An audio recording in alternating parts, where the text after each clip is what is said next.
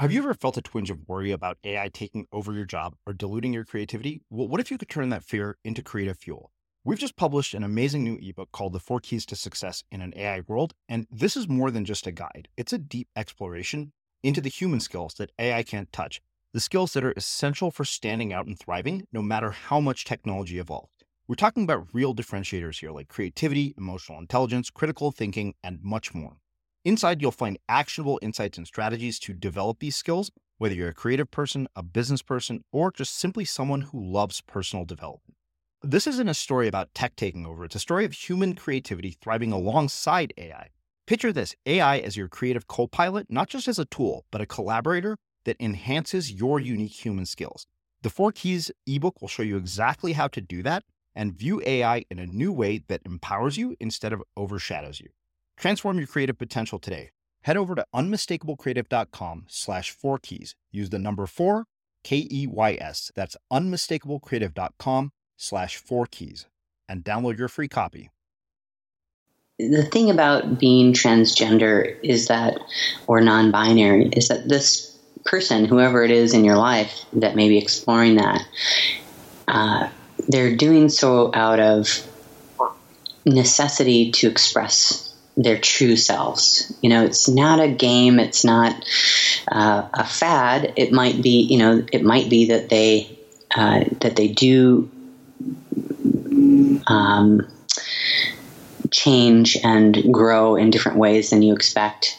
Uh, but we're not trying to trick anyone. We're not playing games. It's very, it's very. Um, it takes a lot of bravery, actually, to explore this side of yourself because society has pretty strict rules about, you know, gender and uh, binary in particular. Um, so if someone is exploring that, it's it's not something that um, they do lightly. You know, it's something that they're trying to follow their own intuition and listen to their own soul, really. And so if even if it's hard for you, just being able to meet them and at least ask questions or have conversations with them. And I think really it's it comes down to like trusting that person.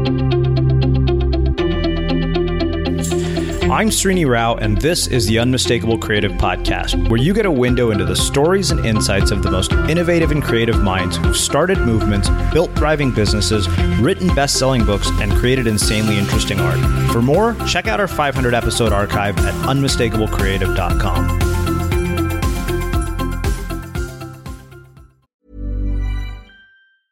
A lot can happen in three years, like a chatbot may be your new best friend but what won't change? Needing health insurance. United Healthcare Tri Term Medical Plans, underwritten by Golden Rule Insurance Company, offer flexible, budget friendly coverage that lasts nearly three years in some states. Learn more at uh1.com. Hold up. What was that? Boring. No flavor. That was as bad as those leftovers you ate all week. Keke Palmer here, and it's time to say hello to something fresh and guilt-free. Hello Fresh. Jazz up dinner with pecan-crusted chicken or garlic butter shrimp scampi. Now that's music to my mouth. Hello Fresh. Let's get this dinner party started. Discover all the delicious possibilities at hellofresh.com. Since 2013, Bombas has donated over 100 million socks, underwear, and t-shirts to those facing homelessness if we counted those on air, this ad would last over 1,157 days. But if we counted the time it takes to make a donation possible, it would take just a few clicks. Because every time you make a purchase, Bombas donates an item to someone who needs it. Go to bombas.com slash ACAST and use code ACAST for 20% off your first purchase. That's bombas.com slash ACAST, code ACAST. One size fits all seemed like a good idea for clothes. Nice dress. Uh, it's a it's a t-shirt until you tried it on. Same goes for your healthcare. That's why United Healthcare offers a variety of flexible, budget friendly coverage for medical, vision, dental, and more. So, whether you're between jobs, coming off a parent's plan, or even missed open enrollment, you can find the plan that fits you best. Find out more about United Healthcare coverage at uh1.com. That's uh1.com. Quality sleep is essential. That's why the Sleep Number Smart Bed is designed for your ever evolving sleep needs. Need a bed that's firmer or softer on either side? helps you sleep at a comfortable temperature? Sleep Number Smart Beds let you individualize your comfort so you sleep better together. JD Power ranks Sleep Number number 1 in customer satisfaction with mattresses purchased in-store. And now, save 50% on the Sleep Number limited edition Smart Bed for a limited time. For JD Power 2023 award information, visit jdpower.com/awards. Only at a Sleep Number store or sleepnumber.com. As creators, we're always on the move. Whether it's a live podcast event, a pop up shop, or a workshop, we're constantly interacting with community, and that's where Tap to Pay on iPhone and Stripe comes in. Imagine this you're at a live event, a listener loves your merch, or a participant wants to sign up for your course on the spot. With Tap to Pay on iPhone and Stripe, you can accept their payments right there and then, right from your iPhone, so there's no extra hardware or no delays. Total game changer. It's not just for creators, any business owner can do this. It's about making transactions smoother and much more personal, growing your business in your way. We've been using Stripe for our products and courses for a long time, and now with Tap to Pay on iPhone, you can take your business to the next level too. So visit stripe.com slash tap iPhone to learn more. Remember, folks, with Tap to Pay on iPhone and Stripe, your business is always at your fingertips. Rae, welcome to the Unmistakable Creative. Thanks so much for taking the time to join us. I'm really excited to be here today. Thanks for having me. Yeah, it is my pleasure to have you here. So, I actually came across your story because you wrote in, and uh, I was really, really intrigued by it. And I don't want to give it away for our listeners because I'm sure we will get into all of that. But before we get into your story, I want to start by asking you what did your parents do for a living, and what impact did that end up having on the choices that you've made with your life and your career? Yeah, well, my mom uh, was an artist, and she did both fine art and commercial art.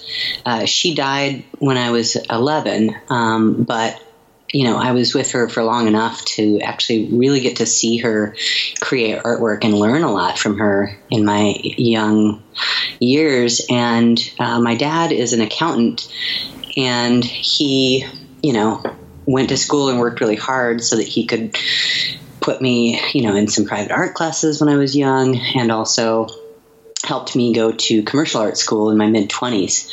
Um, so both of my parents have have fostered art in me and and helped me in the ways that they could, and I'm really appreciative of that. Mm-hmm. Actually. Mm-hmm. Yeah. So you know, I think the thing uh, that really struck me when you wrote in is that you said you're transgender, and uh, you know, I'd like to go back to the beginning of this and, and what that was like growing up. How do you have this conversation with your parents, and what was it like when it happened?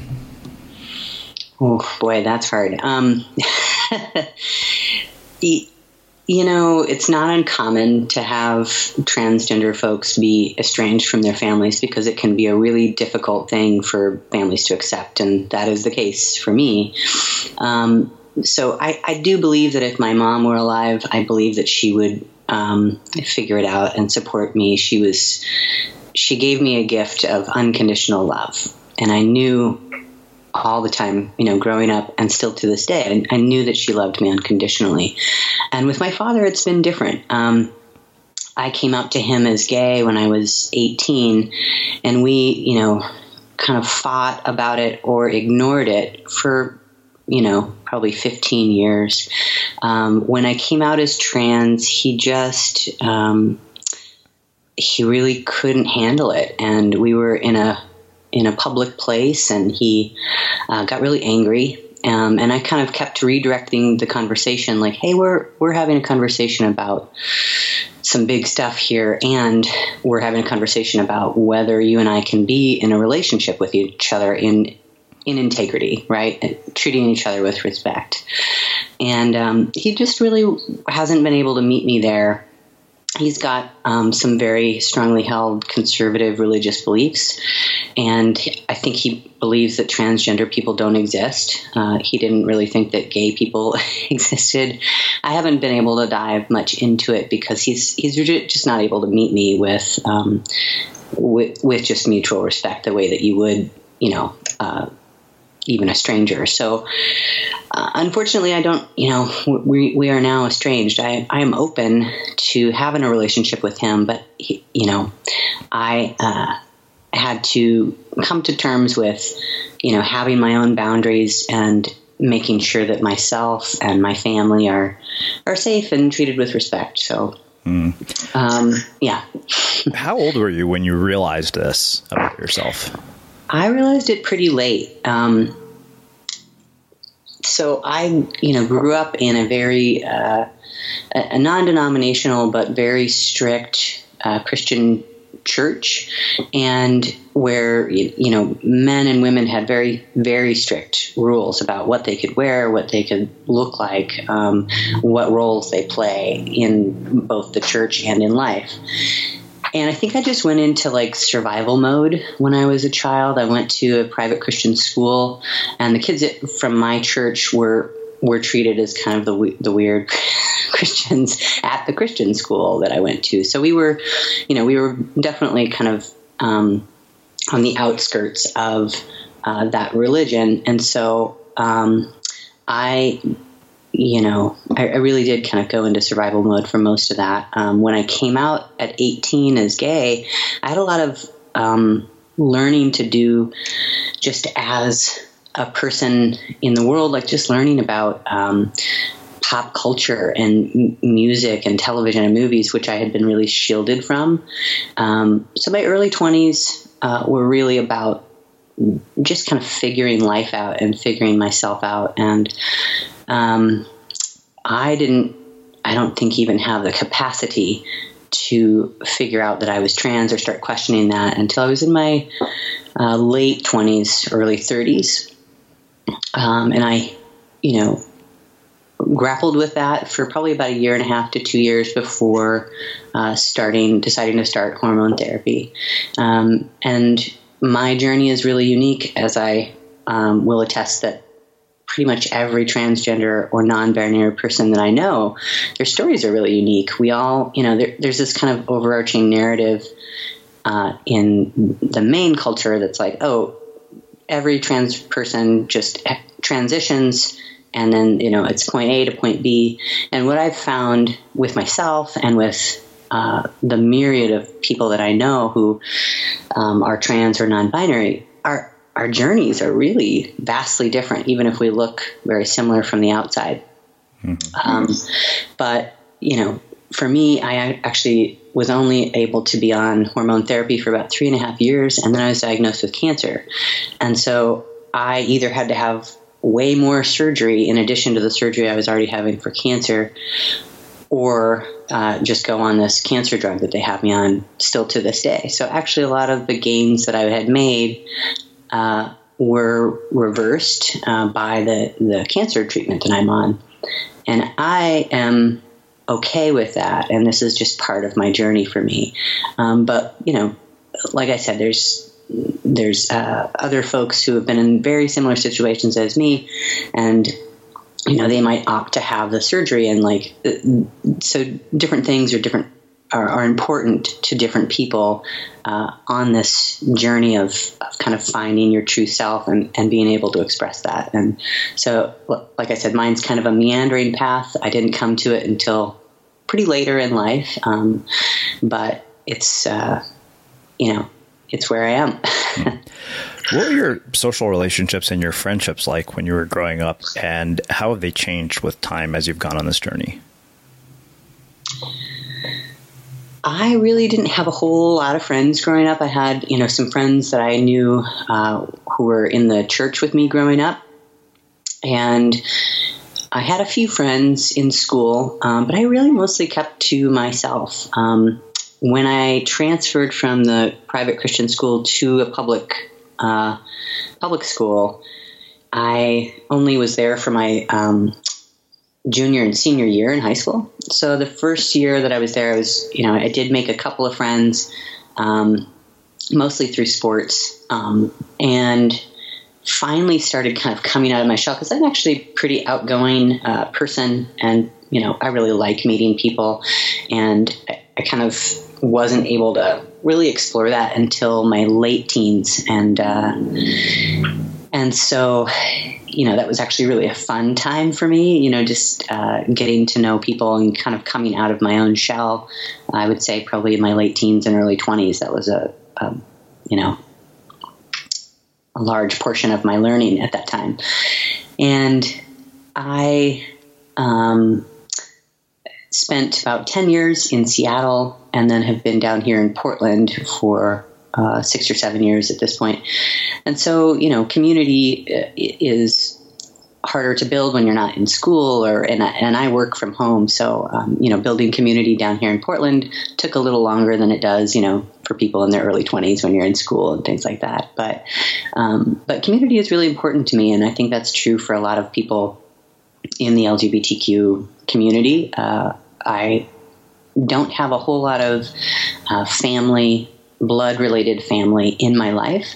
Uh, I do have a few people, um, but I've you know kind of created my own family through the friendships that I forged with people, and uh, have many friends where in my hometown in Montana, and I have uh, a large community in Seattle and in Portland, and uh, just it's been interesting actually with this project, this artwork that I'm doing now for the last year or so that I've begun to make and foster friendships through meeting people uh, solely on social media, uh, and that's new to me, but it's you know been part of my process, and so that's been really cool. I've been able to meet some folks in person while traveling with this art show, who I met um, through social media, and and finding those connections from from far away has been really interesting and fascinating to me.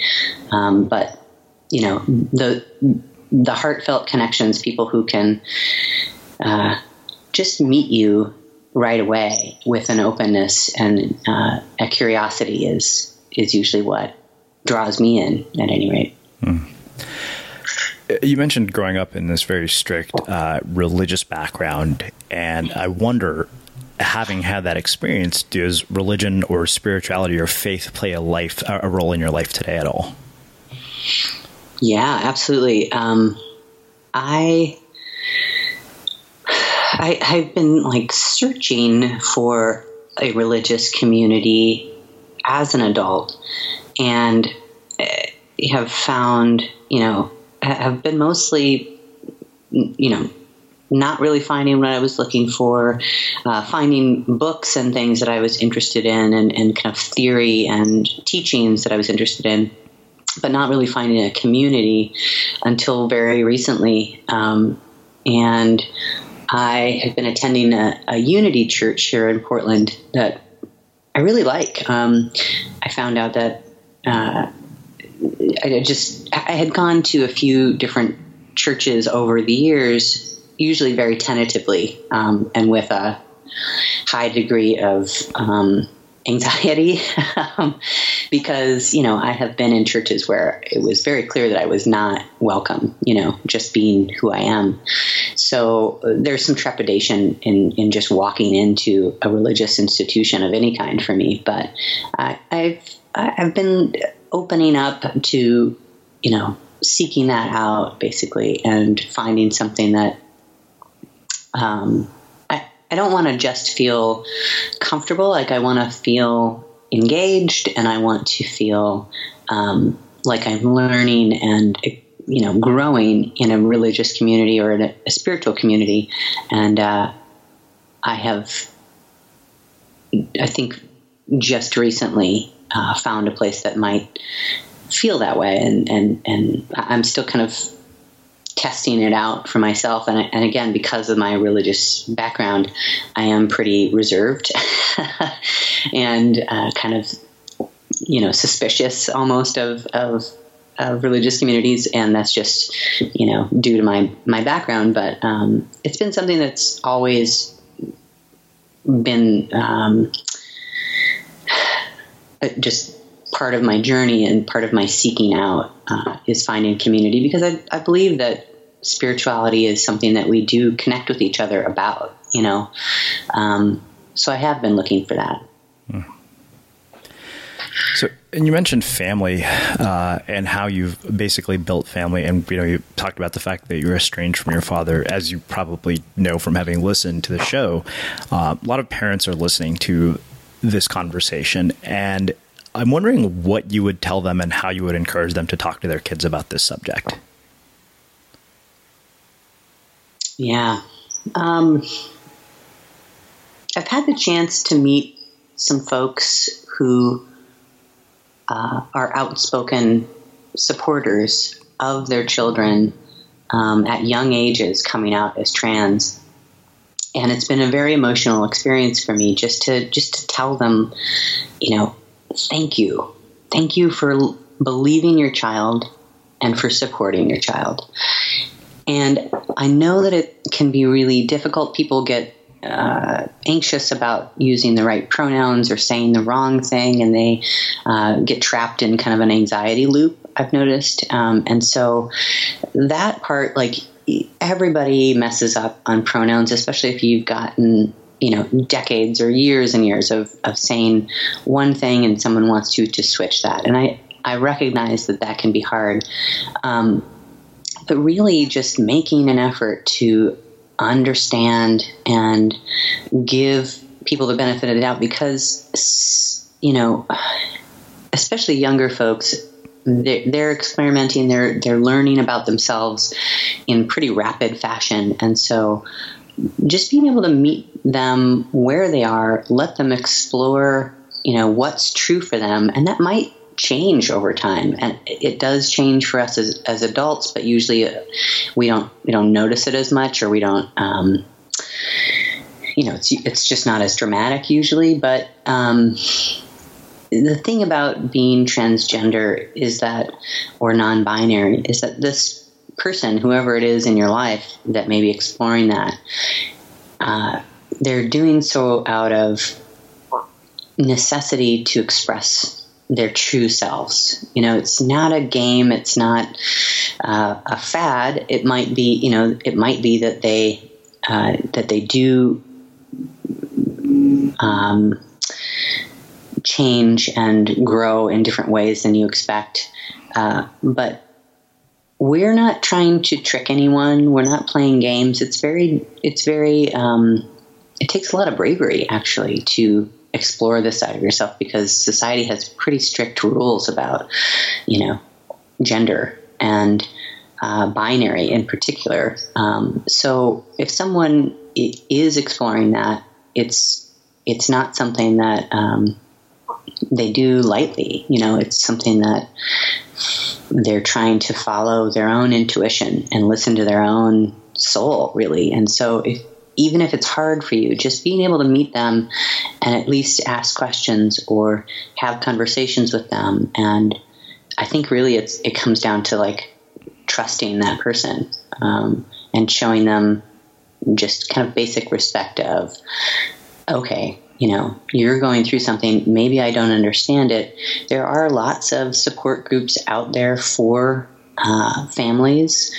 Uh, PFLAG is a really you know big national organization, and there are plenty of parents who um, are actually out there and are trying to help other parents. Um, so if you're curious about meeting with other parents, that can also be, I think, helpful um, for folks, just so you can kind of relate to each other about the challenges that you're facing or things that you're going through and not be putting that on your child or ignoring those things because they're they're real and it is difficult for the other people around uh, the person who might be uh, transitioning or thinking about that. Mm-hmm. I guess the thing for me, I, I wonder, and I've had you know uh, a conversation with other people who are in the LGBTQ community here on Unmistakable Creative, and I try to imagine myself as a parent in this situation, and the thing that comes to my mind is, wow, this inevitably invites a lot of hardship into your life. Uh, mm. You know, that layers on top of the fact that life is already so hard. And I can't imagine that a parent in this situation wouldn't feel that. Yeah, that's really common. It's, well, it's like one of the first things that comes up for people, actually. Um, it's really, really common. It's something that you know, my dad told me when I came out uh, when I was 18 is that he thought that my life was going to be really hard. And here's what I have to say to that life outside, like dealing with the, the world around me, sure, it's been difficult in some ways, and I've had to navigate challenges that other people might not. But my dad's worry has become a self fulfilling prophecy in that his relationship and his, you know, rejection of who I am has been one of the most difficult parts about coming out. So if you're worried about that, it's totally understandable and everybody i think has that worry for their child like oh man your life is going to be so much harder and that might be true but it will be so much less hard if you you know as a supporter in their life um, can just meet them and support them um, because yeah the the you know being disowned by your parents is a really common thing for transgender people. Um, and that part, if you, just adds so much more stress and anxiety and hardship for that person. So um, that's again, like I said, it's it's a very common worry, um, and I think the best thing to do about that is to um, be brave and and and support your loved one.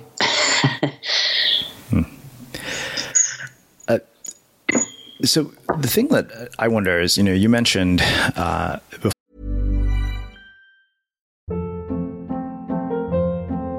Hold up. What was that? Boring. No flavor. That was as bad as those leftovers you ate all week. Keke Palmer here, and it's time to say hello to something fresh and guilt-free. Hello Fresh. Jazz up dinner with pecan-crusted chicken or garlic butter shrimp scampi. Now that's music to my mouth. Hello Fresh. Let's get this dinner party started. Discover all the delicious possibilities at HelloFresh.com. Hiring for your small business? If you're not looking for professionals on LinkedIn, you're looking in the wrong place. That's like looking for your car keys in a fish tank. LinkedIn helps you hire professionals you can't find anywhere else, even those who aren't actively searching for a new job but might be open to the perfect role. In a given month, over 70% of LinkedIn users don't even visit other leading job sites. So start looking in the right place. With LinkedIn, you can hire professionals like a professional. Post your free job on linkedin.com slash people today. Hey, it's Ryan Reynolds, and I'm here with Keith, co-star of my upcoming film, If, only in theaters May 17th. Do you want to tell people the big news? All right, I'll do it. Sign up now and you'll get unlimited for $15 a month in six months of Paramount Plus Essential Plan on us. Mintmobile.com slash switch. Upfront payment of $45 equivalent to $15 per month. Unlimited over 40 gigabytes per month. Face lower speeds. Videos at 480p. Active Mint customers by 531.24 get six months of Paramount Plus Essential Plan. Auto renews after six months. Offer ends May 31st, 2024. Separate Paramount Plus registration required. Terms and conditions apply if rated PG. One size fits all seems like a good idea for clothes until you try them on. Same goes for healthcare. That's why United Healthcare offers flexible, budget friendly coverage for medical, vision, dental, and more. Learn more at uh1.com. There's never been a faster or easier way to start your weight loss journey than with PlushCare. PlushCare accepts most insurance plans and gives you online access to board-certified physicians who can prescribe FDA-approved weight loss medications like Wegovy and Zepbound for those who qualify. Take charge of your health and speak with a board-certified physician about a weight loss plan that's right for you. Get started today at plushcare.com slash weight loss. That's plushcare.com slash weight loss. plushcare.com slash weight loss.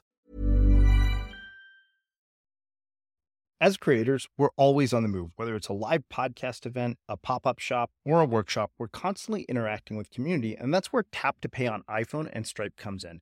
Imagine this. You're at a live event, a listener loves your merch, or a participant wants to sign up for your course on the spot. With Tap to Pay on iPhone and Stripe, you can accept their payments right there and then, right from your iPhone so there's no extra hardware or no delays. Total game changer. It's not just for creators, any business owner can do this. It's about making transactions smoother and much more personal, growing your business in your way. We've been using Stripe for our products and courses for a long time, and now with Tap to Pay on iPhone, you can take your business to the next level too. So visit stripe.com slash tap iPhone to learn more. Remember, folks, with Tap to Pay on iPhone and Stripe, your business is always at your fingertips before we hit record here that you were introduced to us by your wife, and you know, forgive my ignorance for not knowing this situation. That's why I was so curious.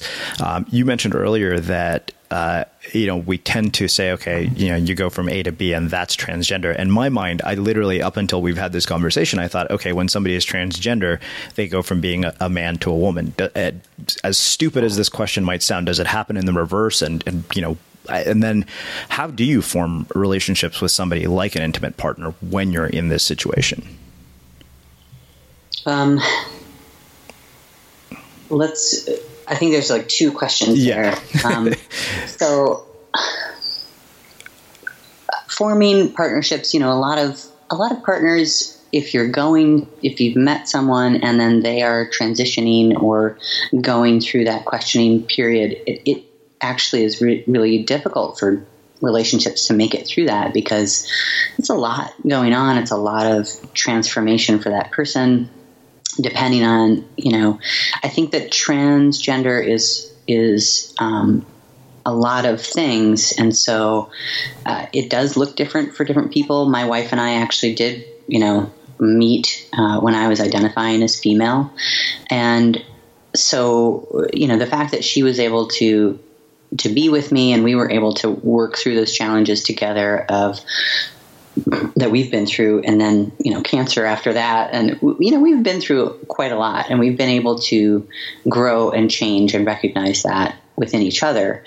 Um, it's not always the case. I mean it's it's usually a tumultuous time even if you're coming out as as non-binary because you are all of a sudden expressing yourself differently and being more honest with yourself and, and kind of coming into a fuller ver- version of yourself whatever that is. Mm. and so there's one part that I want to address here, which is that, you know, relationships, my wife actually works with couples and does, you know, kind of coaching with couples who are usually, um, you know, coming to her to either strengthen their marriage or try and figure out uh, what's going on. And a lot of times, what she finds is that people stop getting to know each other. Like they maybe meet in their early 20s and then they think that in their 30s they're still married to that person. But in reality, all of us change quite a bit as we grow older and the the key to you know having a string a strong relationship with one another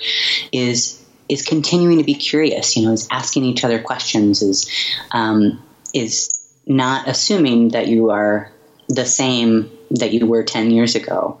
And so that's, you know, if you've got that kind of base in your and foundation in your relationship, I think you can make it through um, something like what Gina and I have gone through. But uh, in addition to that, kind of talking to your other question, um, so there are plenty of people and we've heard this narrative a lot about you know transitioning where they they realize oh you know i was assigned one gender at birth and that's not actually accurate for me. I'm going to take a series of steps to change my body so that it matches how i feel on the inside. And that is one aspect of being trans and that's true for a lot of people.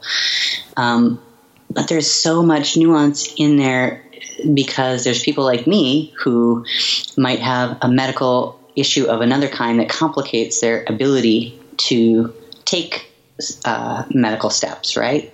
There also are people who recognize that, you know, about themselves, but choose not to have any uh, surgeries or hormone therapy or anything like that. And that's okay. Like they get to choose that. And then there's the whole spectrum of, of non binary people people who fall somewhere in the spectrum of identifying with both genders within themselves, right, to varying degrees. And so I think that we, we kind of limit um, and negate those myriads of stories by being like, oh, trans is this one thing. Um, and, and really, I, I knew this before I started the artwork that I'm doing now, but I, I know it to an even larger degree now, which is that, you know, I, I follow a lot of people who fall into the trans or, or non binary scope, and their experiences are just so varied depending on when they come out in life, uh, you know, whether they have, you know, access to the kind of money it takes to have uh, surgeries, things like that. If they have, you know, job security or housing security at the time, um, my experience being a white, you know, middle class, masculine of center person means that I'm in the probably the most privileged part of uh, of being trans, other than if, if, I think if I was more binary, if I had a full beard and worked out a lot, I'd probably be, you know, even seen as cisgender basically on the street. So my experience is vastly more easy. And I also live in Seattle and Portland, and so those those two cities are really trans friendly. So my, my experience has been very uh, very easy and very privileged, I would say. And so um, the experience of someone who is trans feminine or non binary but was assigned male at birth and the, you know they're kind of bucking the patriarchy in this moving towards femininity or or towards you know a trans woman, then they're going to experience probably oppression and and backlash and possibly violence almost every day that they step out of their front door, um, and compound that if it's a person of color. So you know, our experiences uh, as we walk in the world and how we express that as transgender or non-binary people are are, are just infinitely varied. And um, I am, am fascinated by that. And that's part of what drives me to, to do the work that I'm doing is that um, we all have really interesting stories to tell uh, based on, you know, what we've been through and how we express, you know, what's true to us. Mm-hmm. So that's a long answer, but yeah, yeah, no, no. Uh, you know, it's interesting you brought up, uh, you know, being white and sort of coming from the most privileged position about this, and what that made me wonder, especially being of Indian descent, because I think in all of my life, I think I know of peripherally one gay Indian person that I've ever even, and I didn't know them. I just knew of them peripherally at Berkeley, and I'm not even sure that this, this person was gay. I was just told that by another person. Uh, I wonder, you know, you, you probably have a, a, greater glimpse into this than I do. What is it? What is this experience like, and how does it differ across different cultures? Um, have you seen it in in other cultures like Asian and Indian culture? Because I can tell you, I think that in the culture that I grew up in, uh, this would be 10 times harder than the culture you grew up in, just yeah. because of the expectations of living in a certain way being so heavy. Yes. And what I, from what I know, which is I'm still learning every day and trying to pay attention to the people that I follow and listen to their stories. So, um, because I, you know, anecdotally only have my experience, but from from what I can tell, um, you probably have actually met plenty of gay people and plenty of trans people, um, but they're all really stealth. You know, meaning that they um, find ways to not be out about their uh, queer identity or about their transitioning. So they may uh, go away and you know move to a different place to do what they need to do if they want to transform their body in some way. Um, but we we do end up gravitating towards larger, you know, more liberal cities so that we can express ourselves and and find our true selves. Um, and so I would say that you know you, you probably have met some some trans folks and just not known it. Um, I know plenty of trans people who you would never know um, that they were trans, and that in it in and of itself is a privilege that many people don't have. Um, I definitely am am seen most often by people who are strangers to me. They they most often she me now. Um, and I identify as non-binary and masculine, so like I'm okay with that. But there's a lot of people who, you know, it is very important to them sometimes because of the culture that they grew up in um, to to go and you know make transformation in their life and either stay that you know stay far away from the community that they uh, maybe grew up in, uh, or return, but you know, having cut ties with folks that they don't trust or you know like so there's there's different ways that people navigate uh, the culture that they're in. And then there's like brave people all over the world who are just out even in harsh and very scary circumstances. Uh, and i you know am am endlessly uh, interested and respectful of people who have that that kind of courage to be out because it allows other people, especially now with social media, it allows other people who might not have that courage to see like um, people all over the world and how they're how they're navigating themselves. And a lot of times with younger people, like their social media is their way to express themselves, where they might be uh, you know, reverting to whatever social norms are they're under in their everyday life. Uh, but social media gives them a place to express that and in a safe way. Hmm. So, how do you navigate a social and sort of political environment that is as divisive as it is. And you know when you're not in places like Seattle when you're in you know for lack of a better word some super conservative area where this is not accepted uh, how do you navigate that dynamic with these types of people? Um, you know and and you know what do you say to them when they're not accepting of, of this? I mean I I like I said, I, I came out in a very accepting place in an accepting work environment. Um, but I have friends who have come out and transitioned in uh, places in Montana. I've got friends in Missoula, Montana, which is actually a very liberal place within within the kind of vast conservative state.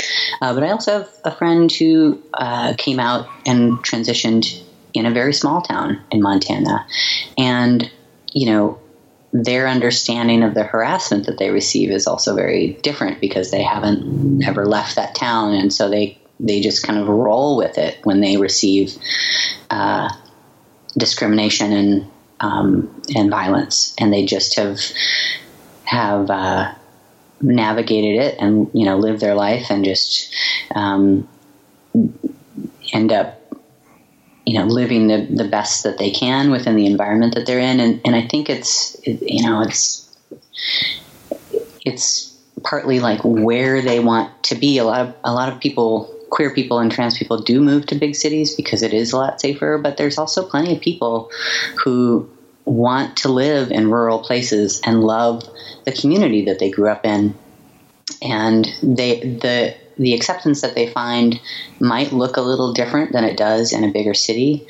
Um, and it might sound a little different, you know, their their language about it might be different. Um, but I have have met, you know, folks in, in different different communities that have come out and uh, you know, I'm interested in, in their stories, and I, I, don't know if I can tell you accurately what those are because they're not my stories to tell. But from what I from what I have gathered, like we're resilient. You know, we will we will thrive wherever we are if it's important for us to be there, and and if it's not, you know, we end up moving to a place where we can thrive.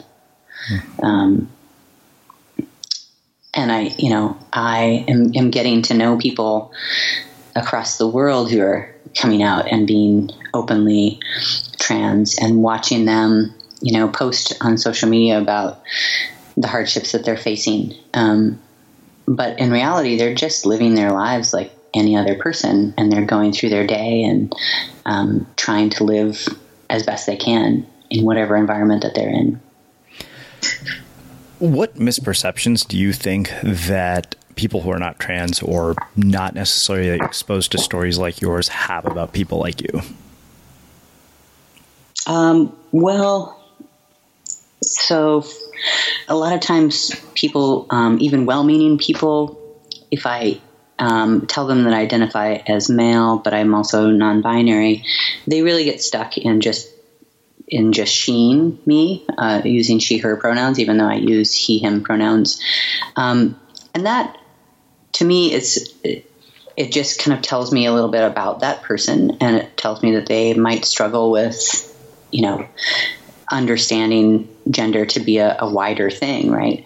So the the disbelief that that kind of comes with that. There's um, there's this thing in our community called pretty privilege. So there's lots of people who who pass passing privilege, you know, who passes cisgender, uh, and then they might also be you know attractive. Those two things um, make their experiences uh, being seen and understood as the gender that they wish a lot easier than someone who's maybe non binary or someone who um, transitioned late in life and um, the telltale signs of their assigned gender at birth still come through, right? And so what happens is people who meet them don't fully believe that they are the gender that they say they are. And I think that's one of the biggest hurdles that people face is is just not being seen the way that they want to be seen, you know? Um, and we all deal with that in different ways. Um, but I think that's probably the the biggest thing. And, you know, when when we live in an environment where gender roles are policed as heavily as they are, um, a lot of times that is internalized with people and they have, you know, internalized pretty impressive messages about themselves. And so when they see someone bucking that out outwardly, right, it strikes fear in them and then they they lash out. You know, so that's the other end of that spectrum is that um, their discomfort at not seeing you or believing you turns into uh, kind of an outward reflection of whatever self hatred that they've collected over the years because that you know you don't lash out at somebody unless um, unless it's striking a nerve within you and striking fear right? So um, I think that that there's two two reflections of that um, misunderstanding that happens. And one could be just polite or you know not really having a uh, like a malice intent, but just misgendering people is the lighter end of that, and then the the darker end of that is, you know, lashing out with violence or oppression or hatred. Mm-hmm. What are the ways that uh, you're discriminated against uh, in ways that most of us wouldn't understand. I mean, like my thought process is what is it, what I'm thinking about is what is this like when you go into a job interview? What is it like when you go into a restaurant? Are you discriminated in ways that, you know, those of us who are straight are not? And, and how do you navigate that? Yeah, I mean, it shows up in really little ways, um, and it shows up all the time. Uh, so, navigating access to bathrooms is a really big issue for a lot of trans and non-binary people. Navigating, you know, going in and trying on clothes. So, uh, if if we think about somebody who is assigned male at birth, who identifies as non-binary, and so maybe has facial hair but wears feminine clothing and wears makeup, right? They're going to have a really hard time going into a changing room in a store just to try on the clothes that they want to try on, right? Um, it happens all the time if I like go out to coffee with a friend of mine who's uh, a cis woman. Like the waiter will probably come up and be like, "Hi, ladies," you know, and so I usually politely um, let them get through their spiel and then just tell them like, "Hey, I don't identify as a woman. You can just say folks." And then I'll move on with my order. Um, that's a really small example, but these kind of little things happen all the time. And I think you know bathrooms are the, are the most extreme example of that because we all are human and all need access to bathrooms, and that can be a real hurdle. And um, it's actually integral to, to some of the artwork that I'm doing is that trans people are constantly told not to take up any space, right? And so, like, they're told to not go out in public. You can, I mean, if you can't access a bathroom, then you can't access public space. And Laverne Cox has talked about this too. Uh, um, just it might seem like a very small thing, but those things, if you're encountering multiple things like that every day, uh, they add up and they become, you know, really stressful for folks just navigating everyday average life.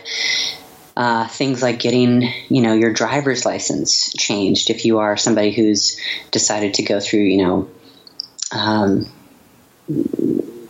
hormonal and, and surgery changes. So like having, you know, having to go back maybe to a red state and get your birth certificate changed and driver's licenses, uh, those kinds of things end up being really challenging hurdles sometimes because you can be uh, connecting to government officials who don't get it and who might be um, suspicious of you or uh, just turn you down for things that you actually need. Um, so those are all sometimes large, sometimes small hurdles, but they are faced by almost all of us um, on a pretty regular basis. And uh, which, again, leads people to migrating to places where it's easier to, to navigate public space and it's easier to navigate those public uh, government systems, things like that. Wow. Uh, I was wondering if you uh, would read what you had sent me. You'd uh, send me what you called the Transgender Manifesto, because I think that would be a really nice way to wrap this up um, and let people hear a little bit about your art project that you're working on. So, my personal goal as a visual artist is to help tell trans stories. Um, I want to garner respect for the trans community, and I believe that respect comes from understanding. So my way of storytelling is is visual art. Um, I have written this uh, transgender artist manifesto, um, and it it's kind of a, a, a, morphine, changing thing as I add to it. Um, but I'll go ahead and read it to you. It says, uh, "We transgender, gender nonconforming people are an authentic people." To be trans is to carve out self acceptance in a world that rarely welcomes us. We are a righteous people. To be trans is to walk the fine line between personal integrity and personal safety every minute. And we choose integrity again and again and again. Uh, we are a courageous people. To be trans is to find the courage to explore our authentic selves and to show ourselves to the world, even in the face of danger. We show up no matter what hardships we face, we show up with grace. We are a resilient people. There are millions of transgender people around the world, and we face staggering rates of violence and discrimination. Trans people are twice as likely to lose jobs, housing, and family members, and we're bullied, threatened, harassed, and killed two to three times more often than other groups.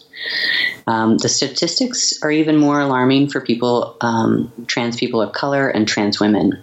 Our community loses their vibrancy and creativity to violence and oppression at staggering rates. Facing this uh, can force us into survival mode, focusing only on bare essentials to get by. Um, when we're fixed on survival, we lose the power to create and connect and dream. Uh, it's easy to lose sight of the power and love and strength within our transgender community. Um, so I highlight the beauty and power among us to remind us to create and connect and dream. Um, we are alive and vibrant. There, this is a quote from Alana Fairchild. When obedience is demanded and individuality is not honored, the conditioning that is meant to assist in the development of healthy communities becomes quite damaging to the self that wants to emerge and grow.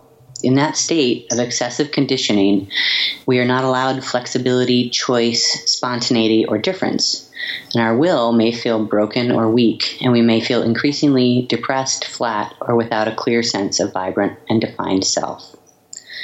So, to be trans is to renounce societal structures in order to honor our authentic selves. We choose authenticity. We are a powerful people. Seeing our diverse beauty represented in fine artwork makes us feel less alone. We need spaces to be inspired by images of our defiant, resilient, and joyful trans and non binary family. So, trans and gender nonconforming youth need to see images of strong, kind, hardworking people who also live beyond society's definitions so that they can grow into their own power. Uh, we are role models. People outside our community need to be able to explore their own unique, fluid gender identities. Uh, cisgender people, like, it's okay to experiment and play and color outside the gender lines. And it's okay to love yourself as you are in all of your beautiful complexity. We, as trans people, we have valuable lessons to teach, but to teach, we must first be seen. Um, so that's my manifesto. Like I said, it's a work that is changing as I go, but um, the work that I'm doing right now is is a portrait series focused on transgender and non-binary uh, artists, activists, and leaders all over the world. Um, and my goal ultimately is to get trans representation in art museums around the world. It's a place where I see there is a lack, and I w- would like to fill that, even if it's just a little small piece that I can even uh, just bring that in. Uh, there are definitely people who are artists out there who are working to fill the gaps, particularly in um, portrait galleries. They're kind of filled with a lot of white people and a lot of presumably cisgender people. Um, so there are a lot of artists right now actively trying to broaden the representation that is in uh, art museums around the world. And this is one area where I see a, a huge lack of representation, and I'm, I'm trying my best to um, draw attention to that and to help uh, change that and, and bring some representation where there isn't any. Mm. Well, thank you so much for sharing that. This has been uh, a really, really insightful uh, conversation. So, I have one last question for you, which is uh, how we finish all of our interviews at the Unmistakable Creative. What do you think it is that makes somebody or something unmistakable? For me, it's always about following your intuition. If you're somebody who can get quiet in your daily life and be following the thing that is true to you, um, that will change and grow as you do. Um, but it also makes you fascinating and interesting, and it makes you alive. And it, and when people engage with you, if you're someone who listens to and follows your own internal self, then you have generative things to share with others. And I think we, we kind of close that off a lot of times and get lost and get and basically get bantered around by all the other messages that we're receiving instead of staying true to ourselves. So I think the thing that makes us un- unmistakable is when we listen to our ourselves and have the courage to follow that. Hmm. Well, I think that makes a really fitting end to our conversation. Where can people find out more about you, your work, and everything that you're up to? Uh, I'm on Instagram at transpainter, and you can also find me on my website at transpainter.com. Awesome. And for everybody listening, we'll wrap the show with that. Thank you for listening to this episode of the Unmistakable Creative Podcast. While you were listening, were there any moments you found fascinating, inspiring, instructive, maybe even heartwarming? Can you think of anyone, a friend or a family member who would appreciate this moment? If so, take a second and share today's episode with that one person because good ideas and messages are meant to be shared.